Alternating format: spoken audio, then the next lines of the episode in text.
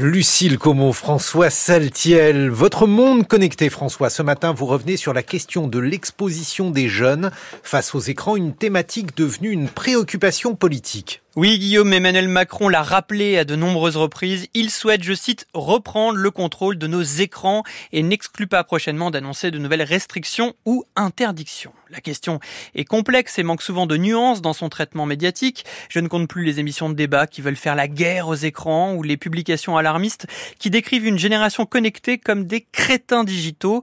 Comment décrocher ou se sortir d'une surexposition dont les répercussions seraient terribles pour la santé mentale et physique de notre jeunesse? On sent ici une ambiance générale qui diabolise les écrans.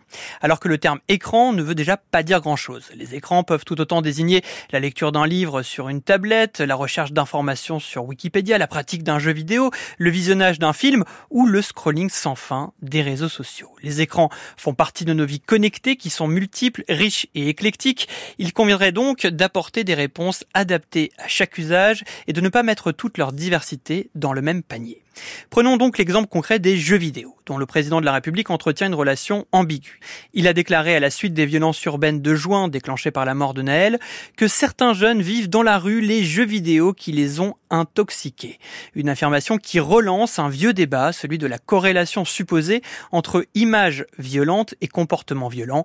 Il n'y a pour l'heure aucun consensus scientifique sur cette question. Sur cette question. Justement, dans le but d'obtenir un consensus scientifique, Emmanuel Macron a nommé récemment une commission écran. Dix experts venus d'horizons différents ont été choisis par l'Élysée pour tenter de quantifier l'impact des écrans sur la santé mentale et physique des enfants. Un horizon varié avec tout de même une prédominance médicale. Cette commission est coprésidée par l'addictologue Amine Benyamina et par la neurologue Servan Mouton.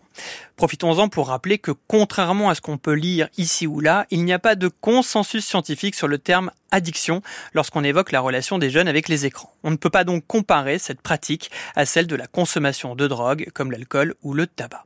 Dans la commission, une voix nuancée, celle de Jonathan Bernard, un chercheur de l'INSERM, qui a piloté une étude sur les effets de l'exposition aux écrans auprès de 14 000 enfants de 2 à 5 ans et demi.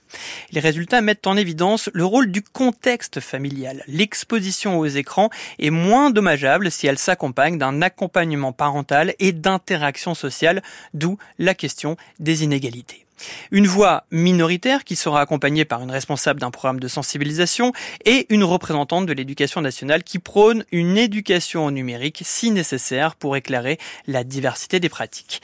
La tâche sera donc lourde pour trouver le juste équilibre entre interdiction, régulation et prévention.